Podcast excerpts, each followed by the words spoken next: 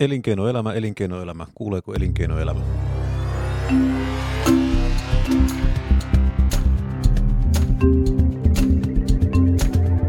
Mitä saa, mitä tilaa.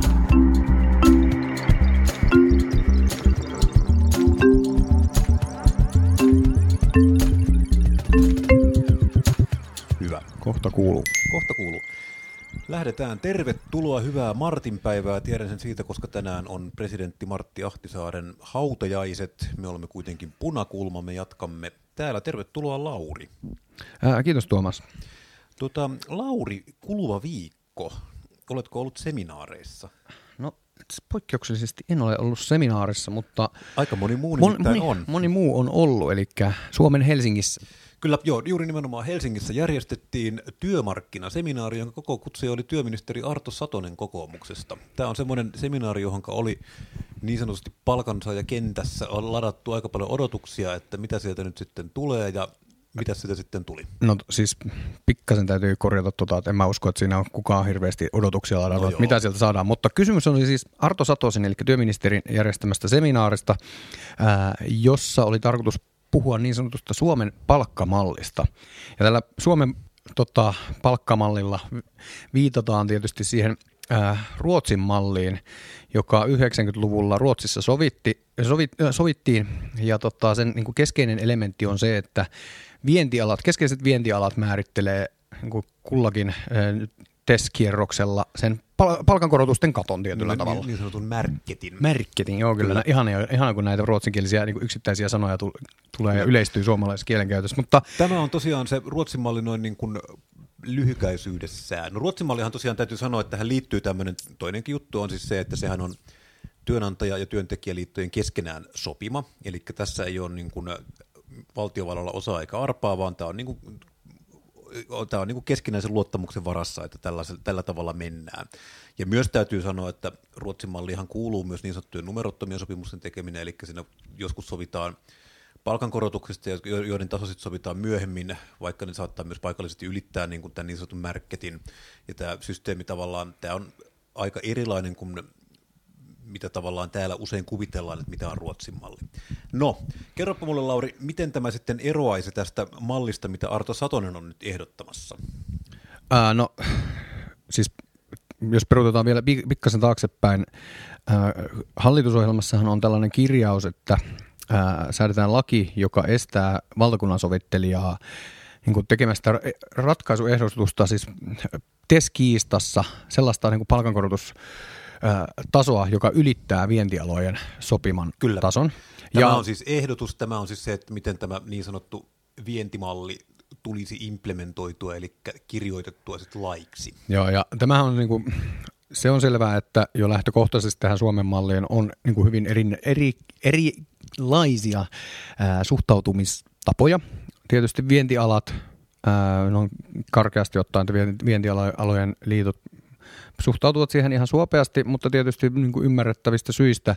Esimerkiksi hoiva-alat, hoiva-alat jo julkisella sektorilla suhtaudutaan tähän hieman penseämmin, koska se tarkoittaisi että usein sitä, että, että jos tämä malli sellaisenaan toteutuisi, eli palkankorotustasot määrittyisi vientialojen mukaan, niin koskaan pa- sieltä palkkakuopasta, missä jot, jotkut toimialat ovat tai jotkut työntekijät, niin Sieltä eivät ei pääse kiivettyä ylös. Niin, eli tähän asti tosiaan se homma on toiminut sillä tavalla, että nämä on nämä niin sanottujen vienti, vientialojen ja sitten näiden niin kuin palvelualojen palkat on eriytyneet, ja sitten tämä on tämmöisellä kuoppakorotuksella jossain vaiheessa aina niin kuin rytkäytetty lähemmäs toisiaan. Tämä oli juuri se, mikä tapahtui viime keväänä, eli tässä tuli julkisella alalla sitten isot palkankorotukset, tavallaan nämä saatiin lähemmäs toisiaan, ja nyt se jatkuu sitten tämä näiden eriytyminen tästä pikkuhiljaa. Ja tämä on, niin kuin, tämä on ollut semmoinen sykli, mikä on ollut käynnissä jo niin kuin monta kymmentä vuotta.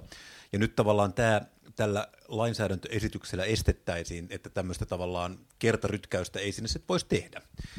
No tämä on sitten, tämä tätä tosiaan pidetään varsinkin naisvaltaisissa, varsinkin hoiva-alojen opettajien muiden tämmöisten niin kuin julkisten alojen liitoissa erittäin huonona, koska se tosiaan tarkoittaisi sitä, että nämä palkankorotu, palkankorotusneuvottelut käytäisiin jossain muualla kuin, niin kuin liittojen välillä valtakunnan sovittelijan avustuksella. Ja mua tässä jäänyt kiinnostamaan myös se, että koska oli tosiaan puhetta alussa se ruottimallista, missä on niin kuin nimenomaan tämä sikäläisen valtakunnan sovittelija niin kuin on mukana kyllä näissä, mutta on niin kuin liittojen keskenään sopimat tämmöiset raamit. Ja Ruotsissahan tästä ei ole lainsäädäntöä.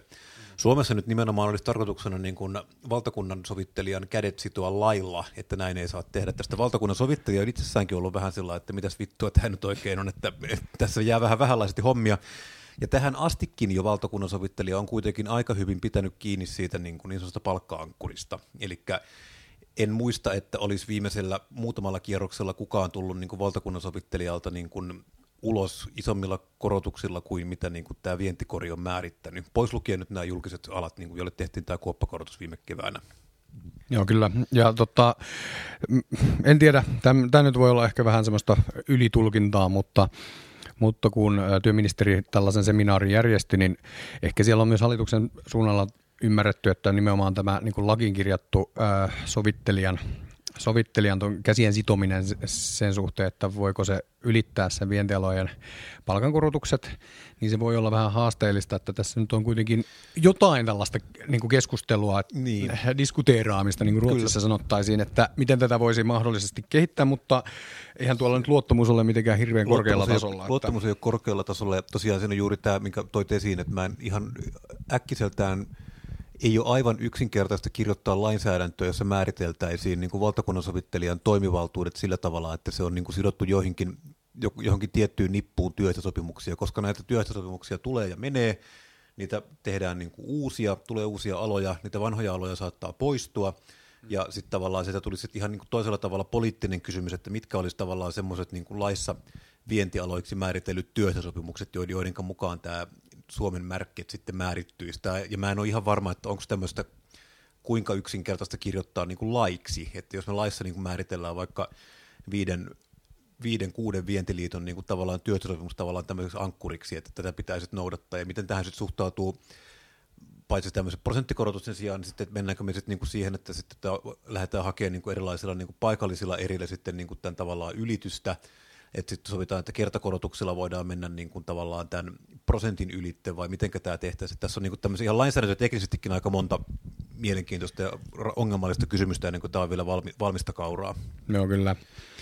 No, mutta yhtä kaikki Suomen mallia varmaan viritellään. Luin juuri äsken uutisen, että elinkeinoelämä tai työnantajajärjestöt haluavat järjestää oman seminaarin tai jonkunnäköisen tällaisen Suomen niin, no, mallia valmistelevan. Sitä tosiaan, niin kuin, se, mitä työministeri Arto Satonen tässä nyt sitten seminaarissa sanoi, oli se, että tämä lainsäädäntö käynnistyy ihan normaaliin lainsäädäntöjärjestyksen avulla, eli se menee, laki, laki tehdään, se menee lausuntokierrokselle ja siitä eduskuntaan ja rupsuttelee sille lävitte.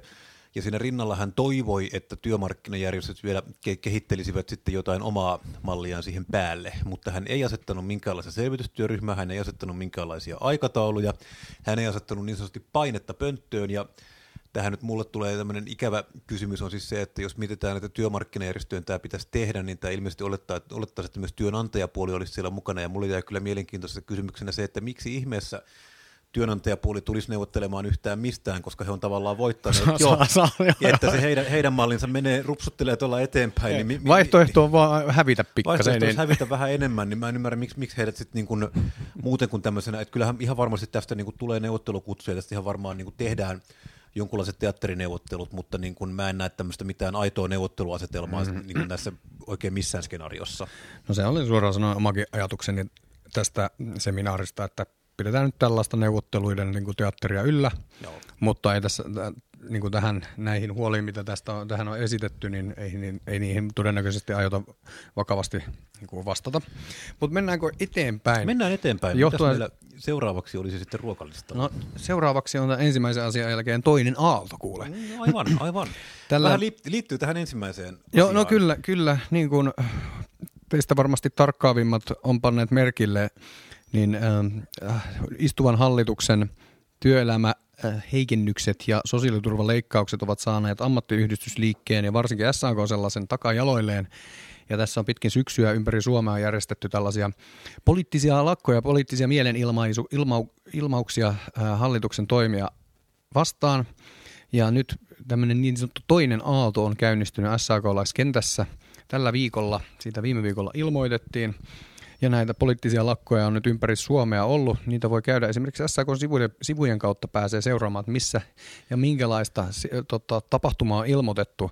Mutta voin, et... voin sinällään kyllä sanoa, että sinällään lakkojen seuraaminen ei ole erityisen niin kuin, kiinnostavaa, koska mitään ei kyllä tapahdu. mutta, joo, ky- mutta, mutta, joo, juuri näin. Tosiaan, että, että SAK-laiset liitot on nyt ilmoittaneet työ, tämmöistä kiertävistä työnseisauksista, niin alkoi alko tosiaan tuossa alkusyksystä tämmöisillä niin kuin symbolisilla tunnin mittaisilla uloskävelyillä, mutta nyt selkeästi ruuvia aiotaan kiristää. Myös tosiaan oma työnantajani opettajan ammattijärjestö on nyt ilmoittanut mielenilmauksesta 23. päivä, menkää paikalle Narinkkatorille, minäkin olen siellä.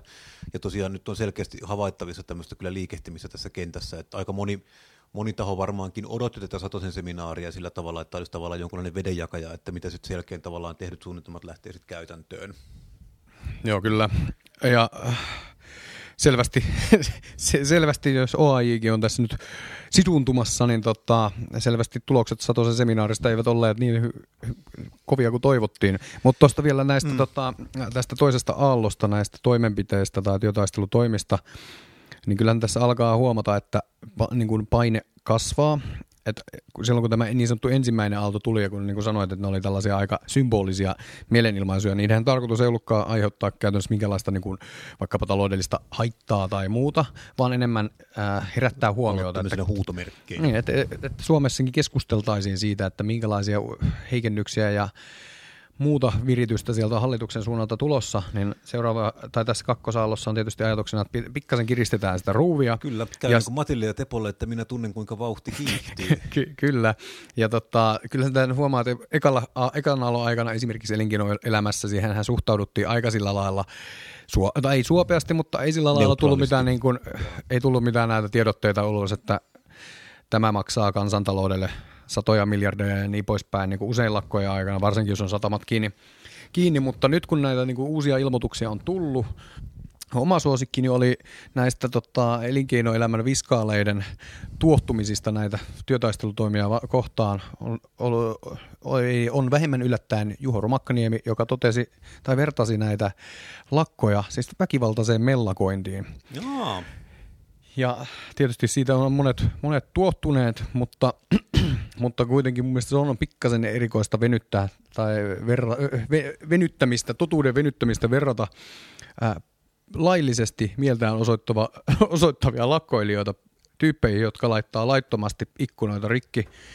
Että hän puhui, sit, että tässä on kyse vahingon teosta jo niin kuin osapuolta kohtaa, joka ei ole osallinen tässä, tässä tota, kiistassa, mutta kuten hän varmasti tietää, niin poliittiset lakothan Suomen laissa sallittu. Ainakin Sil- toistaiseksi. Niin, ainakin toistaiseksi. Silloin kun ne kohdistuvat ää, tota, hallitusta, hallitusta vastaan, joka on tekemässä ilmiselviä Kyllä. heikennyksiä työelämään. Joo, no, siis paitsi, paitsi laillisia, niin ne on myös tosiaan työsopimuksien niin kuin sisällä näitä, se on myös, tämä ei ole työrauharikkomus, jos joo, joo, kyllä. ollaan poliittista lakossa. Kyllä. Tämä on tällainen, mutta tosiaan tästä päästään taas kierähtämällä segveillä vähän seuraavaan aiheeseen, nimittäin katsoitko, oli Gallup-päivä taas? Joo, kyllä. Tässä on tullut parikin kalluppia nytten. Sitten Joo. viime episodin. Ja jos mä, mä kertaan vaan lyhyesti, eli viime viikolla tuli Ylen galluppi, ehkä tietyllä tavalla jopa veret seisauttava sellainen, koska demarit saivat korkeimman kannatuksen, gallup-kannatuksen 17 vuoteen kuulemma. Se oli niin kova. Joo, no mä näin puhuin puolesihteerin kanssa ja tosiaan demarit sai 23,5 prosenttia, kokoomus 20,2 ja perussuomalaiset 17,3. Hesarin galluppi, joka tuli nyt tällä viikolla, Ää, siinä demareilla 21,5 pinnaa, kokoomuksella 20, onkohan tuo kutonen? Ja, Kuusi olevan. Joo, ja perussuomalaiset 17,2. M- mutta se keskeinen story tässä on, että SDPn kannatus on lä- niin kuin selvästi lähtenyt nousuun tai niin kuin jatkanut tätä kevyttä nousua. Kokoomuksen kannatus on lähtenyt selvästi pikkasen luisumaan ja perussuomalaisten kannatuslasku jotenkin tuntuu tasaantuvan tuonne 17 prosentin tuntumaan. Tässä nyt lyhyt kertaus. Mikä sun kuuma ote on näistä? No ehkä semmoinen, mikä mulla jäi tässä, tai mikä mä olen kiinnittänyt huomioita siihen, että tämä perussuomalaiset viimeksi kun he joutuivat hallitusvastuuseen Timo Soinin aikana 2016, 15 16 taisi olla, niin siinähän tosiaan tuli tämmöinen syvin koskaan minkään puolueen ikinä kellottama Gallup-nyökkäys, kun hallitusohjelma tuli julki ja Timo Soini meni sitä telkkariin sitten kertomaan, että tämmöinen on, niin ei oli hallitusohjelma, se oli joku, joku tämmöinen isompi isompi homma, minkä sitten tosiaan, niin kun, mikä sinne julkistettiin, niin tota, tästähän aiheutui, oliko se muistaakseni 5 prosenttiyksikön lasku, siis jotain aivan... Yhden, niin kuin, yksittäisessä. yksittäisessä gallupissa tuli niin kuin aivan hillitön lasku. Ja nyt tosiaan mitään tämmöistä ei ole nähty, eli perussuomalaisten kannatus tulee loivasti, mutta tosiaan niin kuin hyvin niin kuin persistentisti alaspäin koko ajan. Eli siinä ei ole tavallaan tulossa tämmöistä isoa dippiä, mutta se niin kuin valuu kuitenkin. Joo, kyllä. Ja tämä on nyt ollut semmoinen useammassa gallupissa ja putkeen, että kyllä tämä semmoinen selkeä niin kuin trendinomainen lasku on. Ja se on kiinnostavaa nyt katsoa, että mistä tavallaan, pitäisi päästä vähän tuohon dataan käsiksi, että mistä se, mistä se on menossa, minkälainen porukka siellä on sitten niin kuin tähän niin kuin vaihtoa tekemässä ja mihinkä ne on sitten menemässä. Että onko, tavallaan, onko tässä olemassa liikettä sitten perussuomalaisista tai esimerkiksi SDP-hen? Mm. Tämä on kiinnostavaa, koska tämä oli taas tavallaan tämä SDP-perussuomalaiset rajapinta on ollut semmoinen, mikä SDPlle on ollut vähän sellainen niin kuin hankala, koska siinä on taas ollut tavallaan tämmöinen niin kova duunariporukka ja tämmöiset, niin kuin, tai ainakin puheen tasolla. Ja olisi mm. kiinnostava nähdä, että onko tämä, miten, miten paljon tämä pitää paikkansa. Joo, tuo on erittäin hyvä, hyvä huomio ja varmaan sitä niin kuin eri politiikan seuraajat ovat niin kuin odottaneet, että käykö tässä tosiaan samalla tavalla kuin viime kerralla perussuomalaisille. Ja nyt ainakin toistaiseksi näyttää, että ainakaan yhtä raju se liike ei ole. Ja kyllä mä sanoisin, että varmaan se, vaikka perussuomalaiset sanovat olevansa niin kuin Suomen suurin työväenpuolue tai jotain sellaista, se on, se on tietysti kiva, jos se myös näkyisi edes yhtenä myönteisenä asiana hallitusohjelmassa niin kuin työelämäkysymyksissä. Mutta yhtä kaikki – mutta sitten kun katsoo tai kuuntelee perussuomalaisia, varsinkin Riikka Purraa, niin ne on omaksuneet niin, niin tota, orjallisesti tavallaan tämän talouskuripuheen, että siellä niin kun kokoomuslaiset varmasti haluaa ajatella, että he on se kamreeri ja, kamreeripuolue, ja, mutta tota, Riikka Purrahan on se Suomen Thatcher juuri Joo, nyt. Kyllä hän, on, hän on vetänyt kyllä oikealta ohitte ihan selvästi, että siinä on Petteri Orpo jäänyt ihan telineisiin niin kuin tässä. Joo, kyllä. Ja siis mua kiinnostaa myös se, että onko siellä jonkunnäköistä niin kuin rajapintaa tai sellaista liikettä, mm. että kun tuossa esimerkiksi Ylen siinä uutisessa näistä gallupeista ää, tutkimuksen toteuttaja totesi, että kokoomuksesta on siirtynyt myös SDP noita kannattajia. Hmm. Ja mietin vaan sitä, että ehkä siellä on jollain kokoomuslaisella sydän sittenkin ollut vasemmalla ja sen lisäksi, sen lisäksi niin varmaan joillekin tyypeille siis itselläni jotenkin takaraivassa semmoinen arkkityyppi kokoomuslaisesta äänestäjästä, se on semmoinen pikkutakki-jäbä, joka on kauppiksesta tullut ja, ja niin kuin osakesäästötiliä pukkaa ja niin poispäin, mutta siellä on paljon kuitenkin tällaista perustyöntekijää, opettajaa ja opettajaa ja terveyden, niin kuin terveydenhuoltoalan työntekijä ja niin poispäin, niin tota, tällaiset porukka, tällainen porukka varmaan saattaa vähän ihmetellen katsoa, että et mitäs, vittua. mitäs hittoa tällä nyt tapahtuu. Joo. Tämä voi olla kyllä, ja, mutta tosiaan tämä, ja se mikä tässä nyt täytyy muistaa, että niin kuin myös tosiaan tämä paitsi kokoomuksen, paitsi tämä perussuomalaisten lasku, niin myös tämä kokoomuksen, no, tai myös tämä SDP nousu on ollut tämmöistä niin kuin vähän trendinomasta. Ja se on ollut kiinnostavaa. Jonkun verran on aina semmoista ilmiöä, että uusi puheenjohtaja kiinnostaa, niin kuin tässä tapauksessa Antti Lindman, mutta tota, jos vertaa esimerkiksi vihreiden kannatukseen, jossa vihreillä on se uusi puheenjohtaja Sofia Virta, niin tavallaan tämmöistä ilmiötä ei ole näkynyt. Että tavallaan siis se, että voi hyvin ollakin sit se, että tavallaan se Sanna Marinin – tuoma, aikana tullut kannatus olikin oikeaa kannatusta, eikä tavallaan Sanna Marinin henkilökohtaista mm. kannatusta, koska se pysyy myös niin kuin vantaalaisen perheenisen aikana siellä se kannatus kiinni siinä demareissa. Joo, kyllä siis tämä on hyvä pointti. On tässä ollut tosiaan näitä kirjoituksia kaikissa lehdissä, missä on politiikan toimitus, niin siellä on nyt kirjoitus jollain niin otsikolla, sellaisella otsikolla, jossa todetaan, että SDPn kannatus tulee popcornia syömällä, koska ei tarvitse tehdä mitään. Hallitus tekee tämän ihan itse ja sitten vielä saa työntöapua AY-liikkeeltä, kun se näitä mielenilmaisuja järjestää. No mutta yhtä kaikki, siis palaten tuohon Sanna Mariniin, varmaan monilla oli myös niin odotus, että kun Sanna luopuu puheenjohtajuudesta, niin sitten tulee tätä niin kuin taktista kannattajaa, ta, niin ne sataa takaisin tonne vihreisiä ja vasemmistoliittoon tai mistä onkaan tulleet. Mutta tuli mieleen sellainen ajatus, että Sanna Marinhan ei ole kadonnut tietyllä tavalla politiikasta. Että hän on yhä, Sanna Marin on yhä sosiaalidemokraatti ja niin kuin sosiaalidemokraatit yhä mielletään niin kuin asioiksi, mitä Sanna Marin edustaa. Mutta vastaavasti hän oli myös punainen vaate tosi monille ihmisille, että se oli niinku este kannattaa SDPtä. Tämä on ihan totta ja, kyllä. Ja Antti joo, Lindman on kuitenkin sillä lailla se on enemmän sellainen lihaperunosaisen laatikko, että kellään ei ole oikein niin kuin mielipiteitä no, siitä. No, että... No, sanotaan näin, että hän ei aiheuta samanlaisia niin kuin, tota, vastareaktioita tai sellaista niin kuin kyllä, kyllä. inhoreaktiota, mikä Sanna ilmeisesti selvästi monissa aiheuttaa. Ja varsinkin tällaisina aikoina, kun on hirveätä hurinaa, niin tuo Antin niin tyyli on saattaa olla itse aika vetoavakin, vetoavakin, että en tiedä. Et tuli itse, siis mäkin suoraan sanoen ajattelin, että demareiden kannatus lähtee Sannan jälkeen laskuun, mutta, mutta tota, ei nyt näytä ihan siltä. Joo. Mutta jos puhutaan vielä näistä puolueista, niin yksi puolue, mistä ei ole vielä puhuttu, on tosiaan Suomen keskusta. Ja keskustan puolue, puolueen kannatushan nyt niin kuin ei ole lähtenyt nousuun eikä laskuun, vaan se on siihen stabiloitunut siihen kymmenen pinnan tietämille. Ja se on kutakuinkin ollut sitä samaa nyt jo hetken aikaa. Arva muuten, missä olin eilen. No taidanpa arvata, mutta kerro vielä meidän kuulijoille. Olin, olin Annika Saarikon 40-vuotis syntymäpäivällä. Olemme syntyneet samana vuonna ja ja totta, no niin, niin, me, niin me kaikki taidamme olla syntyneet samana ah, sinäkin olet, totta joo. Totta joo. Parasta 83 vuosikertaa. kyllä, mutta y- yhtä kaikki. Paljon Pala- onnea palata, Annikalle. Paljon onnea Annikalle, erittäin hieno tyyppi. Puolue, puolue, vaikka tykkäämmekin täällä punakulmassa välillä keskustaa vähän roimia, mutta, mutta haluatko kuulla ennen kuin mennään siihen keskustaan todella yleisen niin kuin toteamuksen, mitä olen niin kuin demareiden kanssa, kun on kun tällaisia taustatyyppejä tavannut tässä pitkin syksyä. No. Niin todella usein yleinen letkautus on se, että mä en enää niin kuin halua sinipunaa.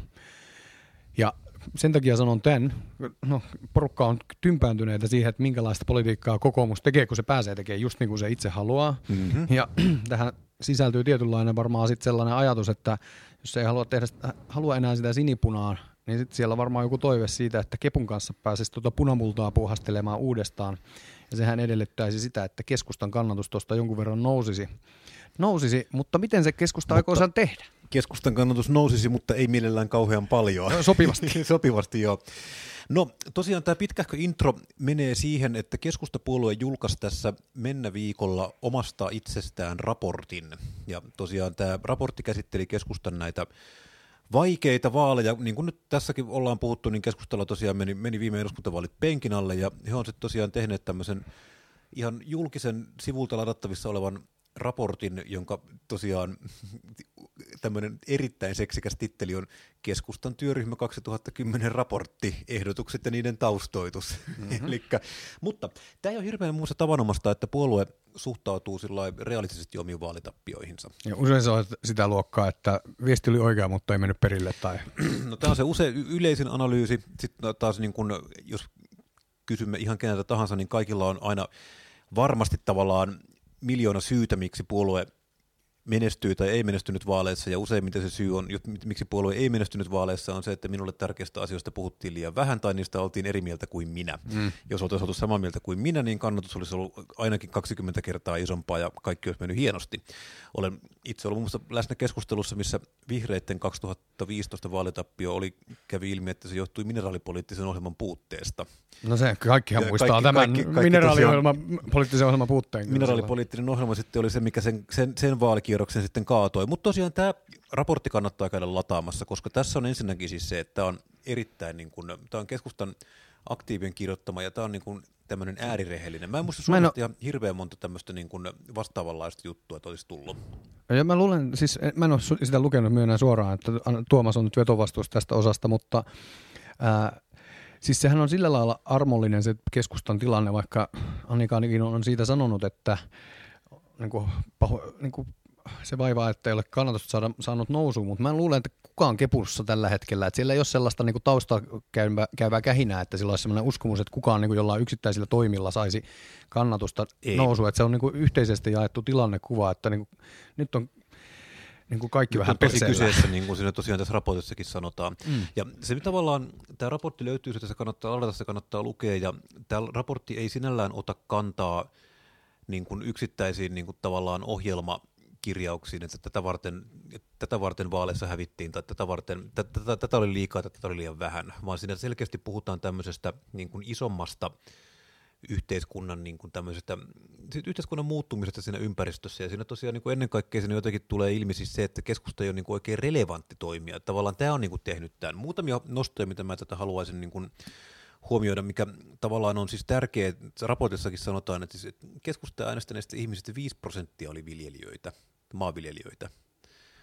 Se on yllättävän pieni osa. Se johtuu siitä, että Suomessa on todella vähän maanviljelijöitä. Mm. Ja tämä on niin kuin semmoinen asia, mikä kun puhuu keskustalaisten kanssa, niin tämä ei välttämättä ole niin kuin se itseymmärrys, vaan siinä varsinkin tämmöisessä niin julkisessa puheessa, mäkin olen ollut keskustan puoluekokouksessa, missä kaikki valittavat ihmiset kertovat olevansa aitoviereltä ja miten kotona oli 30 lypsevää ja miten siinä niin kuin paskaa on luotu niin kuin talikolla niin kuin pienestä asti ja he ymmärtää niin kuin tätä maaseudun elämistä. Mutta tämä raportti haastaa minusta aika kivasti juuri sitä ymmärrystä, että pitääkö olla, niin kuin, että tavallaan tämä maaseutu ei ole enää se, niin kuin, että sieltä ei niin kuin, ole niin kuin voittoja odotettavissa. Se voi olla tavallaan tämmöistä niin kuin nostalgiaa, mutta se ei, niin kuin, mm. se ei niin kuin, tuu tätä niin kuin, kannatusta. Ja sitten tässä niin nimenomaan puhutaan paljon siis siitä, että mikä tavallaan se väestömuutos on, että keskusta, tämä raportti käyttää paljon aikaa sen miettimiseen, että väestö vanhenee, keskustan äänestäjät vanhenevat. No toki siis keskustan äänestäjät vanhenevat, mutta siis myöskin niin tämä koskettaa ihan kaikkia puolueita ja koko maata. Että tavallaan tämä on, niin tämän varaan pitää olla. Myös ihan kiinnostavia kysymyksiä täällä on siis siitä, että pitäisikö noi keskusta jotenkin päästä esimerkiksi maahanmuuttajiin käsiksi niin kuin tavallaan löytää jotenkin siitä sakista niin kuin tämmöistä uutta kaikupintaa itselleen, että tavallaan mm. se semmoisen vanhan potin niin kun jakaminen uudestaan on hirve, hirvittävän vaikeaa, mutta löytyykö jostain jotain niin tämmöisiä demografisia ryhmiä, joille ei ole niin ollenkaan vielä luottoja, mikä on minusta hirveän hyvä pointti. Toki täytyy sanoa, että se on useampikin puolue kyllä yrittänyt, mutta tavallaan jos tekee jotenkin toisin kuin tähän asti yritetty, niin miksipä se ei. Joo, ja siis toi on mun mielestä kanssa, niin kuin sanoit, raikasta, että ää, puolue kykenee tällaiseen inhorealistiseen itsetutkiskeluun, koska ilman sellaista niin eihän siinä ole mitään mahdollisuutta sitä sitä suuntaa sillä lailla aidosti, aidosti kääntää. Että toki heillä on, äh, sä sanoit, että siellä oli jotain erilaisia skenaarioita, että mitä Kepu voisi tästä niin kuin, tilanteen kääntää Joo. voitoksi tai sitten pysyväksi tappioksi. No siis tämä, niin kuin, tämä raportti hahmottelee lopulta tämmöiset niin kuin neljä kehityskulkua, joista ensimmäinen on se, että jos Kepu jatkaa nykytasollaan, eli ei tee juurikaan mitään erityistä, vaan jatkaa niin kuin sitä, mitä se on nykyäänkin tehnyt, mutta ehkä vielä vähän kovempaa, niin se Kepun oman analyysin mukaan tipahtaa noin 6 prosenttiin, eli RKPn kokoiseksi puolueeksi. Hmm. Sinällään niin kuin, et, täytyy myös muistaa, että tässä kohtaa ollaan niin kuin 4 prosenttiyksikön päässä niin kuin nykykannatuksesta niin kuin ihan lattiasta, missä hmm. rupeaa olemaan siis se, että jos ei nyt enää niin puolueettomisen työntekijätkään äänestä, äänestä hmm. niin tota, tässä ollaan. Mutta tosiaan, ja sitten tämä hahmottelee tämä Rapsa vielä kolme muuta skenaariota, eli olisi tämmöinen niin 15 prosentin merkittävä vaikutusvaltainen puolue, jos tavallaan nämä uudistukset, kaikki tämmöiset niin kuin ohjelmauudistukset, demografiauudistukset, kaikki toteutetaan, niin se nousisi 15 prosenttiin, ehkäpä mahdollista. Ja sitten mm. siinä on vielä tämmöinen huippuskenaario, eli 23 prosentin puolue, mikäli näiden lisäksi tavallaan kaikki ympäristöparametrit muuttuu niin kuin totaalisen suotuisiksi. Mä en tiedä, mitä se tässä tarkoittaisi, mutta että olisi yhtäkkiä niin kuin tavallaan, jos kaikki parametrit on suotuisia, niin 23 pinnaa voisi olla mahdollinen. Ja sitten on kiinnostava viimeisenä on tämmöinen Itä-Pohjoisen Suomen aluepuolue, jossa tämmöinen yleispuolueen idea hylätään. Eli sitten ollaan niin kuin puhtaasti aluepoliittinen puolue, niin tavallaan puhtaasti tavallaan tämmöiseen niin kuin maantieteellisesti niin kuin periferiaan sidottu puolue. Ja tämähän niin kuin, tämä ei ole tavallaan semmoinen niin kuin hyvä kautta huono akseli, mutta tämä niin kuin, tätä nyt voisi niin kuin miettiä sillä että tämä on niin kuin yksi mahdollinen skenaario, mitä puolue voisi olla olemassa. Tämä on mun mielestä, niin kuin sanottua, niin se, että tämmöinen rapsa on kirjoitettu, että on olemassa, niin tämä on äärettömän kiva ja hyvä ja rehellistä. Semmoinen asia, mikä tässä kyllä täytyy sanoa, että yksi ainoa kohta täällä vähän pisti silmään, kun täällä käytiin läpi historiallisesti edesmenneitä vaaleja, niin tässä oli tämmöinen kohta siitä, missä mietittiin sitä, että oli kummallista, miten vaalirahaskandaali, nuorisosäätiöskandaali ei tarttunut muihin puolueisiin kuin keskustaan. Että miten se nyt niin kuin tällä tavalla olikin. No se ehkä johtuu siitä, että se koski ainoastaan keskustaa siksi, että ainoastaan keskustapuolue oli siellä niin kuin sikailemassa rahoja itselleen, että ei ole niin kuin se tämä selittää, miksi se ei ole niin kuin muita puolueita, mutta tämmöisiä kauneusvirheitä nyt totta kai sallittakoon. Joo, kyllä. No, toivo, toivomme Kepulle menestystä itse tutkiskeluun. Kyllä. Että myös sellainenkin vaihtoehto kuin punamulta olisi mahdollinen. Vaikka Näinpä. taisimme tuon punamu- edellisen punamullan aikaa aika usein täällä punakulmassakin avautua. avautua kyllä, me siitä. siitä, kyllä me siitä avauduttiin, mutta sitten sa- saattaa olla, että meillä on kolme ja puolen vuoden päästä sitten punakulmamulta. että, tai punamultakulma. Mutta ylipäätään nyt on kuitenkin syytä ehkä aika siirtyä viikonlopun viettoon. Mukavaa Lauri, kun pääsit tänne kanssani. Kiva, kun tulit tänne kanssani meidän toimistolle. Kyllä. Ja voisiko tuon jakson nimi olla punamultakulta, ei kun punakulmamulta. Pistämme sinne jotain, jotain, multaa, jotain punamultaa me sinne laitetaan ja kulmaa kaikenlaista. Mm. Hei, hyvää viikonloppua. Ota meidät seurantaan kaikissa kanaaleissasi ja ei mitään muuta kuin hauskaa viikonloppua. Hei vaan.